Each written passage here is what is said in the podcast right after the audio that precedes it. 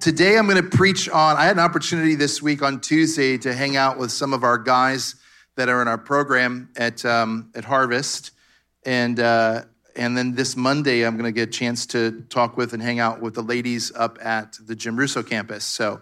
If any ladies are there, I'm, going to get a chance to come up there. My dad's coming. Yeah, least I'm on my way. My dad's coming up, and I, maybe Charlene's going to come up. But had a chance to hang out with some guys, and I told them that if they came to church this Sunday, I'd be talking about uh, eliminating shame in our lives, eliminating shame. And so I'm gonna, I'm gonna, I'm gonna kind of set this up by telling you that we actually find in the scriptures. How many of you have heard of cancel culture? Well, I'm not gonna go there. Um, uh, but there is in the Bible there was an there's an OG, there's an original cancel c- culture. If we go in the Word of God, They'll get it figured out. These lights, it's all right. Um, they, there's a, an original cancel culture. So if you're looking up, if you're watching this on Facebook, you'll see the title is the OG cancel culture, and subtitled here this morning is eliminating shame. How many of you grew up hearing somebody say to you when you messed up, you ought to be ashamed of yourself? Or, or how about this one? Don't you have any shame? He has no shame. Look at him right? We, we as a culture, we as a society have become very comfortable with the idea of using shame to motivate even our children.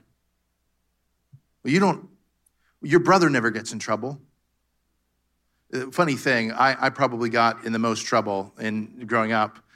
Um, but my brother Jim, who was constantly in a book, his nose in a book, he's brilliant, of course um, PhD now.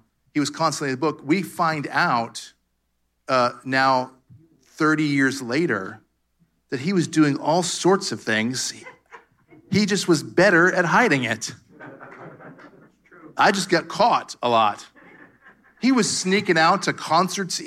When he was in high school, he snuck out of the house or said he was going to a friend's house and got in a car and drove down to Miami at whatever, 16 years old, with a bunch of friends doing God knows what to go see the Rolling Stones.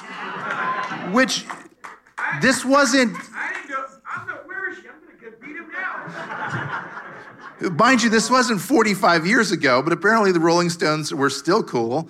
And he went and saw the Rolling Stones in Miami with a bunch of friends. We also recently found out some other things that he did on his birthday, eh, but we won't talk about. But um, we use shame to motivate our children. We use shame to motivate one another. The idea of you ought to be ashamed or have you no shame. The idea is that if you feel shame for your mistakes, it will somehow motivate you to not make those mistakes anymore. In other words, this terrible feeling I have right now for what I did, I'm going to remember, I'm going to recall my emotional memory and remember this moment where I felt really bad about what I did. And therefore, if this situation comes up again, I'm going to remember how terrible I felt about myself in that moment, and I'm not going to do it. Now, although occasionally, maybe sometimes that works on the grand curve of our life, how many of you know shame actually produces nothing but negativity and death in our life? So some of you might be thinking, I want to get this definition out of the way right now. What is the difference between shame and guilt? Does guilt have any sort of place in our life? I think guilt can be a good thing. I think guilt can be something that can remind us that there's consequences for our decisions. But guilt is the difference. The difference between shame and guilt is this it is, I'm a bad person versus I've done a bad thing. So if we have messed up, uh, acknowledging that, you know what, ah, I missed it here and I hurt some people. And for that, I don't feel great about the fact that something I did or didn't do hurt people. And I, I, I feel compelled, because of the way I feel, to maybe make this right or to remind myself I'm not going to do it again. Versus, I've done something wrong. And the reason I've done something wrong is because I am inherently a bad or evil or troubled person. when our decisions are poor decisions. Anybody ever made a poor decision in here? All right. Well, coming to church this morning was a poor decision, so we got you. You're all, I'm just kidding. Um, if you have ever made a poor decision in your life, you will realize that um, it has the potential to define us. And no poor decision should define us. Yep. Now, whether you are 30 years a believer in Jesus and just have done everything right, we've recently been watching this comedian who grew up in the church and he does these really funny kind of things. He, he's a mess sometimes, so I won't give you his name because you'll look him up and be like, Pastor Dan endorses this kind of language. And I don't. So, um, but he's a funny comedian. He was talking about quiet time. And he's like, back in the 90s, we did quiet time, right? Quiet time was the big thing. It's like, and then people in church would brag about their quiet time. Some of you who didn't grow up in the church were looking at me like, this is, can't be real. No, it's real. And so we would just be like, yeah, I just spent like 30 minutes every day this week in quiet time. And he admitted that he was a quiet time imposter that he said he did a certain amount of quiet time, but really he was a quiet time imposter. And then he mentioned that there's always that one legendary quiet time person. You know, somebody says, Do you know that Janet gets up at 4 a.m. every day to spend three hours of quiet time with the Lord? And he goes, Got me thinking, was Janet also a quiet time imposter? and then it clicked in his brain, I could have been the legendary quiet time person. So, you know, we, we, we, we, um, we throughout the years have found out, found really incredible ways to, to convince people that this is what you had to do in order to look, in order to be accepted, in order to be received. But at the end of the day, we all realize that we're going to make some mistakes. Come on. Anybody ever told somebody they read you read your Bible that morning and did your devotionals, but you didn't?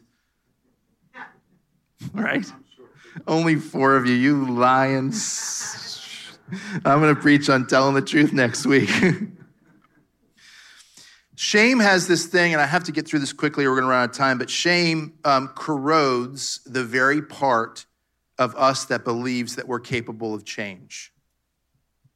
The reason shame is so detrimental is it creates a cycle where I do something bad, therefore I believe I'm bad, or vice versa. I believe I'm bad, therefore I do something bad.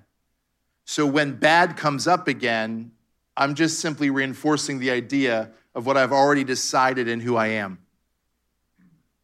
So the ability to change, the ability to grow, the ability to see kind of the next steps of, of our life um, unfold before us, the journey that God's given us is dependent on us being willing to say where I'm at in my life, my emotional life, my spiritual life, my connection and relationship with others is not quite where it needs to be. And, and I play a role in that. But where I'm at in relationship, where I'm at in life, where I'm at emotionally, where I'm at in my job is not, I'm not defined by it. It's not who I am. Does that make sense? Yes, sir. Oh, by the way, before this service ends, we're going to receive an offering. Um, what? I know, that's fine. That's what I wanted. Yeah. So one of the people that just had to step out, we want to help with, um, uh, she needs some very expensive glasses and only has about enough money for half of it. So she's just recently diagnosed with something. I won't get into her medical history, but struggling, needs to spend about $460 on these special glasses so that she's able to see better. She's got about 200 of it. We need to come up with the other 260. You think we can do that before the end of service? All right, good. We'll do that. We're not going to make it a big thing. We're just going to make it happen. Charlene's going to make sure that we we get it to the optometrist or whoever's working on that and, and get it done. So you're going to handle that, yeah? Cool. Is that all right, church? Um, and a bunch of people left, so you're not going to be able to figure out who it is. All right. So um, it must have been me talking about shame. So shame actually derives its power. We empower shame by this. Get this is very important. Shame derives its power from us allowing it to be unspeakable. When we talk about shame, shame, the power of shame gets removed. So if we if you bring up the topic, if you're in a, a, a, group of five peers and you bring up the topic of shame, the one who's willing to dialogue the least about of it struggles the most with it. Come on. Do you hear me? So the person that says, like, well, I don't even want church, they are probably struggling the most with shame because shame gets its power. It's most powerful when we don't talk about it. Um, let me get into this real quick because uh, there's so much stuff that I wrote down and I don't have time to do it. First John 1 9 says, If we confess our sins, he is faithful and just to forgive us of our sins and to cleanse us from all unrighteousness. How many of you believe that shame is a part of the unrighteous cloak that sometimes we wear? Yeah. And God actually wants us to confess. You know, He wants us to confess right here, this confession of our sins, right here we think this means that we get around and we're just like, ah, I messed up this way, I messed up this way, I messed up that. And sometimes that's okay if you're in a peer of people to discuss that. Some people can't handle you being that raw and authentic. And if you're around people like that, get some new friends, all right? Come on. You need to have some people in your life you can be real with, right? But the word confess here is the word homologeo. Logeo, like logos, like word, homo being the same. It means to speak the same words over your sins, over my sins, over my mistakes that God speaks over them. So to confess our sin is to homologeo, to speak the same word over our sins that God does. Do you think God is up there after the sacrifice of his son on the cross like we see in Hebrews, it says that it was a one time sacrifice to remove once and for all. Not, not to use the blood of bulls and goats to just cover it temporarily, but it says that he removed our sin once and for all. So, if that's what he says about your sin and mine, about my past, about my mistakes, about who I ripped off or didn't rip off, who I kept my word to or didn't keep my word to, whether I've been arrested or not arrested, whatever is hanging over my life, divorced, not divorced, uh, you know, whatever it looks like over your life, eh, I'm telling you right now that if God is looking at the landscape of your past mistakes, and his response to it is simply, I've removed that. Okay, okay, so this is how it plays out in your life and mine. This is how it plays out. How do I confess my sins? Well, I look at what I, anything that I've done that is contrary to how, who, how God created me to be, and I come to the realization in confession that what I have done that is not who God who is not who God created me to be does not define who I am today. And a mistake in the past is in the past, but it has no bearing on who I am today. And who I am is this and this and this. I am the righteousness of God through Christ Jesus. Come on. That's what it means to confess our sins here. It doesn't mean to say, oh, act like we didn't do anything wrong. It's to understand that what we have done wrong, we're not going to convert a moment of guilt into a lifetime of shame. Do you hear me for a moment? See, because guilt is this the idea, like I said, guilt is the idea that I've done something bad, not that I am bad. And guilt is a moment. It is a realization that I've did something that may have hurt myself or those that I love around me. It is a single moment, but it is not a lifetime. But shame, listen to me, shame is a lifetime of pain and misery and a cycle that we cannot get out of and only creates more moments where we're going to feel shame. So, unfortunately, I'm going to just go there. Is that all right? Unfortunately, the church breeds really, I mean, we create and we multiply and we clone people that operate in shame religion has been religion has done a good job of taking moments that should have been teaching lessons that you might feel guilt for in, a, in, a, in an instant and we've allowed it to define people. Come on. If you've ever been a part of a church you'll be like oh this is what we do in church. We'll be like you know that guy that guy the you know the guy the the, the guy the, the drunk guy you know the the drunk the this the that. You know the guy the guy that's been divorced four times Come on. Why do we only describe people by what we find wrong with them? We never say, you know, that one guy, the real super creative, real brilliant, wonderful fella. No, we're like, the guy has been divorced four times. Like four times. That's a little heavy, don't you think? we create this idea that when you have done something, that it now is who you are. And now, in order to be accepted in the little club we got going on here, you've got to prove to us that's no longer who you are. But that, listen to me, that is not homologeo. That's not the same word as, as God. God's word over my life and yours is real simple. It's, yeah, okay, I see it, you've done it, but I have removed it from your life because it's not who you are. Come on. The price you should have paid has been paid, so therefore it's not who you are. And I know there are people in this room that are saying, You don't know. That's right. Try me. Amen. I know that's right. Listen, we started doing this when I was about four years old, reaching out to people whose lives have become just unmanageable because of whatever. And we don't just we don't just like hang out with people who have had drug and alcohol issues. Those aren't just all my friends, okay? like we we we have like for some reason we, our our niche has been in this community. Not that it has to be exclusive to that but our niche in this community has always been the people that have just seemed to be thrown away. And for some reason i know why because it's actually the gospel but we don't need to go there. We just we just as a church, not just my family, but as a church, have found such great delight in watching rapid transformation happen in the lives of people that come with nothing and God begins to add to their life. It, it, it has been something we've done for years. And, and I, uh, man, I, I, don't have any time. That's okay. Um, I, I, I find myself often seeing this pattern be the difference, listen to me, the difference between the people who seem to just be like rockets skyrocketing to their destiny versus people who just never seem to get it. It's this right here.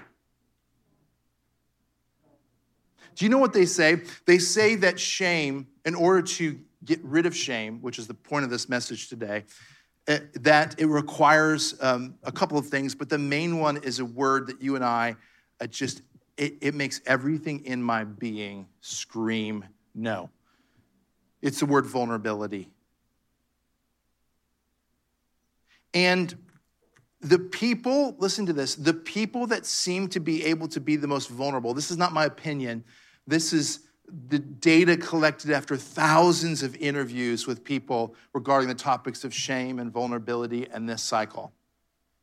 This, the, the common theme between those, listen to me, those that believe they're worthy of love and connection versus those who don't believe they're worthy of love and connection. Do you know what the difference is between those groups? Almost every single time. The ones that believe they're worthy of love and connection. I'm sorry, the ones who seem to believe that, I messed that up. The ones that um, find themselves um, finding love and connection in life versus the ones that don't are actually the ones who believe they're worthy of it. In other words, they actually saw these positive things come to pass in their life because they believed that they were worthy of it. The ones who didn't have love and connection were convinced that because of who they are, not because of what they've done, but because of who they are, they'll never have love and connection. And they found a pattern that the ones who believed that they were worthy of love and connection and all of the things we need for our own emotional health and, and life and journey were also willing to be vulnerable because they weren't afraid of losing more. Fear, the motivating factor behind shame, is the fear of disconnection. I am afraid because of what I am afraid I'm not this enough. I'm afraid I'm not that enough. I'm not educated enough. I'm not tall enough. I'm not rich enough. I'm not skinny enough. I am not, my life isn't as cleaned up. I feel like people my age are further ahead. I feel like I'm not this, and I feel like I'm not enough of this, and I feel like I'm not enough of that. And that cycle in our life of who I am will never be enough means that if I if I told people even more of what's going on inside of me, I sure as heck will never reach where I'm trying to get to and go. Because I believe that my life is quantified based on who I am, and what I think of who I am right now will never be enough to get to where I'm going. Versus the person that says, I have made some mistakes and done some dumb stuff. But none of that actually begins to define who I am and what I'm worthy of. Listen, and this is a cute, like, this is a cute story. I love it. It's great. It's real. But the missing element a lot out there in the secular world when this is talked about is that I believe the missing element to all of this is allowing God in his creation to tell us who we are. I believe that's an essential element because people inherently are going to look at their sin and mistake and believe that surely they must pay for something. It's human nature. Where faith steps in and literally seals the deal is that Jesus, he didn't say, listen, he didn't say, oh, you made some mistakes, don't worry about it. He didn't say, oh, my past, you know, stuff that went on, who cares, hurt a couple people, no big deal. That's not what he said. He said, I know that you have done, you are doing, and you will make some mistakes. And because of that, I'm going to do something in time that will be marked on the cross that will take care of and pay for your mistakes so that your sin will not define who you are, so you won't live in a pattern of shame in your life, so that you can still have messed up, but not keep you from where I want you to be and where I want you to go. And so that you will know that, yeah, you are worthy, not because of we've added up your life and we believe you're valuable and worthy enough to receive it based on what we've done. No, you're worthy and valuable because your mistake and my mistakes have been taken care of and paid for. The price has been taken care of. The, the wages of sin and death upon our life were paid on the cross of Calvary so that we can remain worthy every day of our life. So if you messed up yesterday, you're worthy today. If you messed up this morning, you're worthy this afternoon of all that God has for you and me. Come on, that's good news. Hebrews 12, 2. I got to do this quick, like, like five minutes quick. Looking to Jesus, the founder and perfecter of our faith, who for the joy that was set before him endured the cross, despising the shame, and seated at the right hand of the throne of God. I love this version of it. It says, Look away from the shadow dispensation of the law and the prophets and fix your eyes upon Jesus, for he is the fountainhead and, listen, conclusion of our faith. Your faith and mine has been concluded. We're not fighting for it anymore. It's done, it's sealed, it's taken care of. Do you hear me, Jimmy? It's taken care of. Amen. Our faith is concluded. Now we just get an opportunity to walk in it and live in it and grow in it and experience it and understand it more and more every day. But the conclusion is take if you're waiting around like I do on Monday nights for my fantasy football, do you know last week I scored top of the league except for one person who I happened to be playing, and it was my nephew Joshua who talks trash incessantly, and I lost by two tenths of a point. That means if one of my guys would have ran three more yards, I would have won. Do you understand how heartbreaking that is? We're not waiting around on Monday night for Monday night football game to get done to find out where our place is. Oh, let me tell you where your place is. Your place is at the top of the league every single day. You are up here. You are worthy of the crown. The Bible says there were a royal priesthood and a holy nation because of Jesus. Mm, this will set me and you free this morning. Romans 8 1, I'm going to do this quick. Therefore, there is no condemnation for those that are in Christ Jesus. Again, listen to this version. It says, Now the decisive conclusion is this in Christ, every last bit of condemning evidence against us is canceled.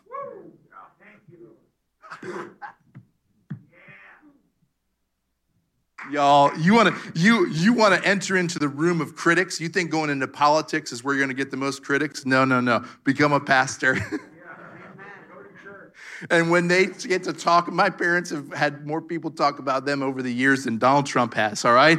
They have so many people talking about them, good and bad, over the years, that they don't know whether they're coming or going half the time. They don't know friend or foe. One week somebody's your buddy, and the next week they're like, I know what you're up to. You're no good son of a gun, blah, blah, blah. Let me tell you this right now every criticism over your life and mine is canceled. Yeah.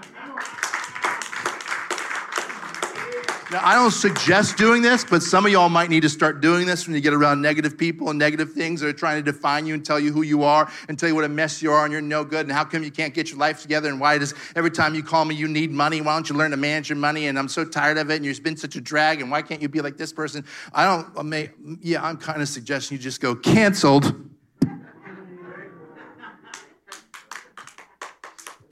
Canceled. You can get creative with it, make it a little fun or whatever you got to do. Canceled. Well, I just I just felt like canceled. See you, gone. I don't have enough time to finish this off, but maybe I will in the next couple weeks. But let me just say this to you. Vulnerability is the key to getting rid of shame and eliminating it from our lives. Shame is going to constantly be knocking at your door. You don't have to open the door. It's not going to go away but you can leave it on the outside and let it have no dominion on the inside. Shame's gonna come knocking because our society uses it. We think we motivate people with it. So shame's gonna come knocking, and you're gonna say, no. Okay? Canceled. Let me say this to you. We are, our adult generation, my generation, we are the most numbed group of adults that our nation has ever seen, probably the world has ever seen. We're on more medication. We are drinking more.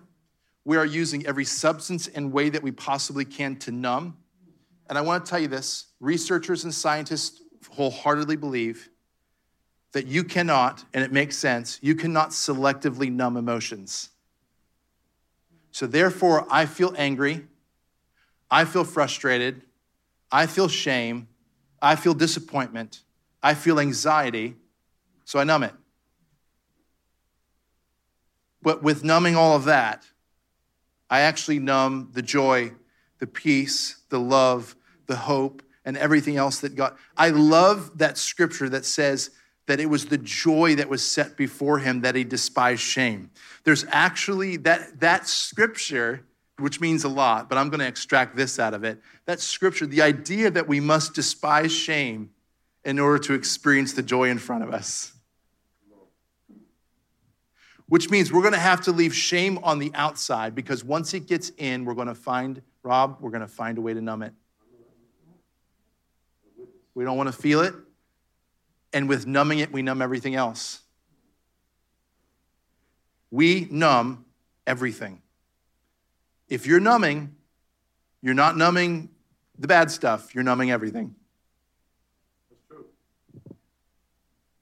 And really, it's not the way. We know that, but it's not the way.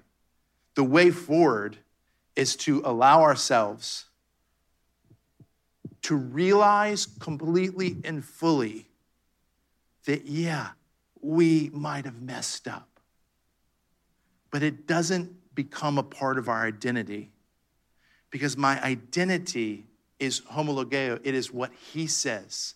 It is the same as what he says. So when I confess I'm saying what he says about me. When I speak over my life, I'm saying what he says about me, even if I don't believe it.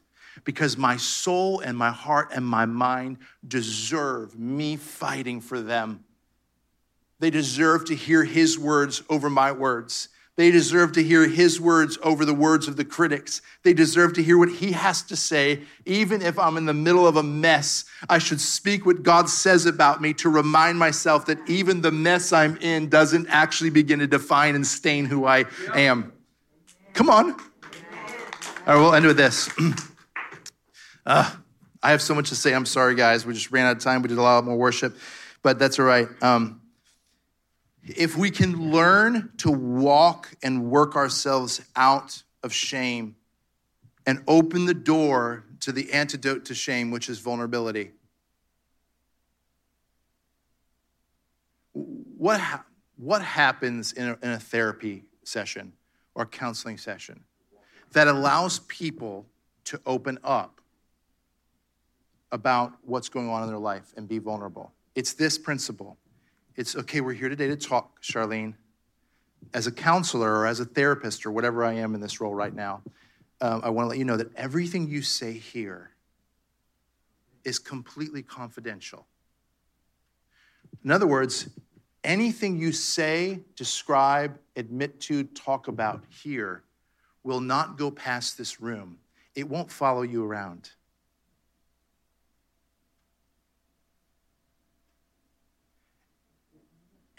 And let's be real. Jay, we're going to be real here this morning, even though I'm out of time. The church has never been, at least as long as I'm alive, that kind of safe place for people to say, I hate to say this, but uh, I didn't get my 30 minutes of quiet time in every day this week. Instead, I was actually, I gambled away my rent money every morning.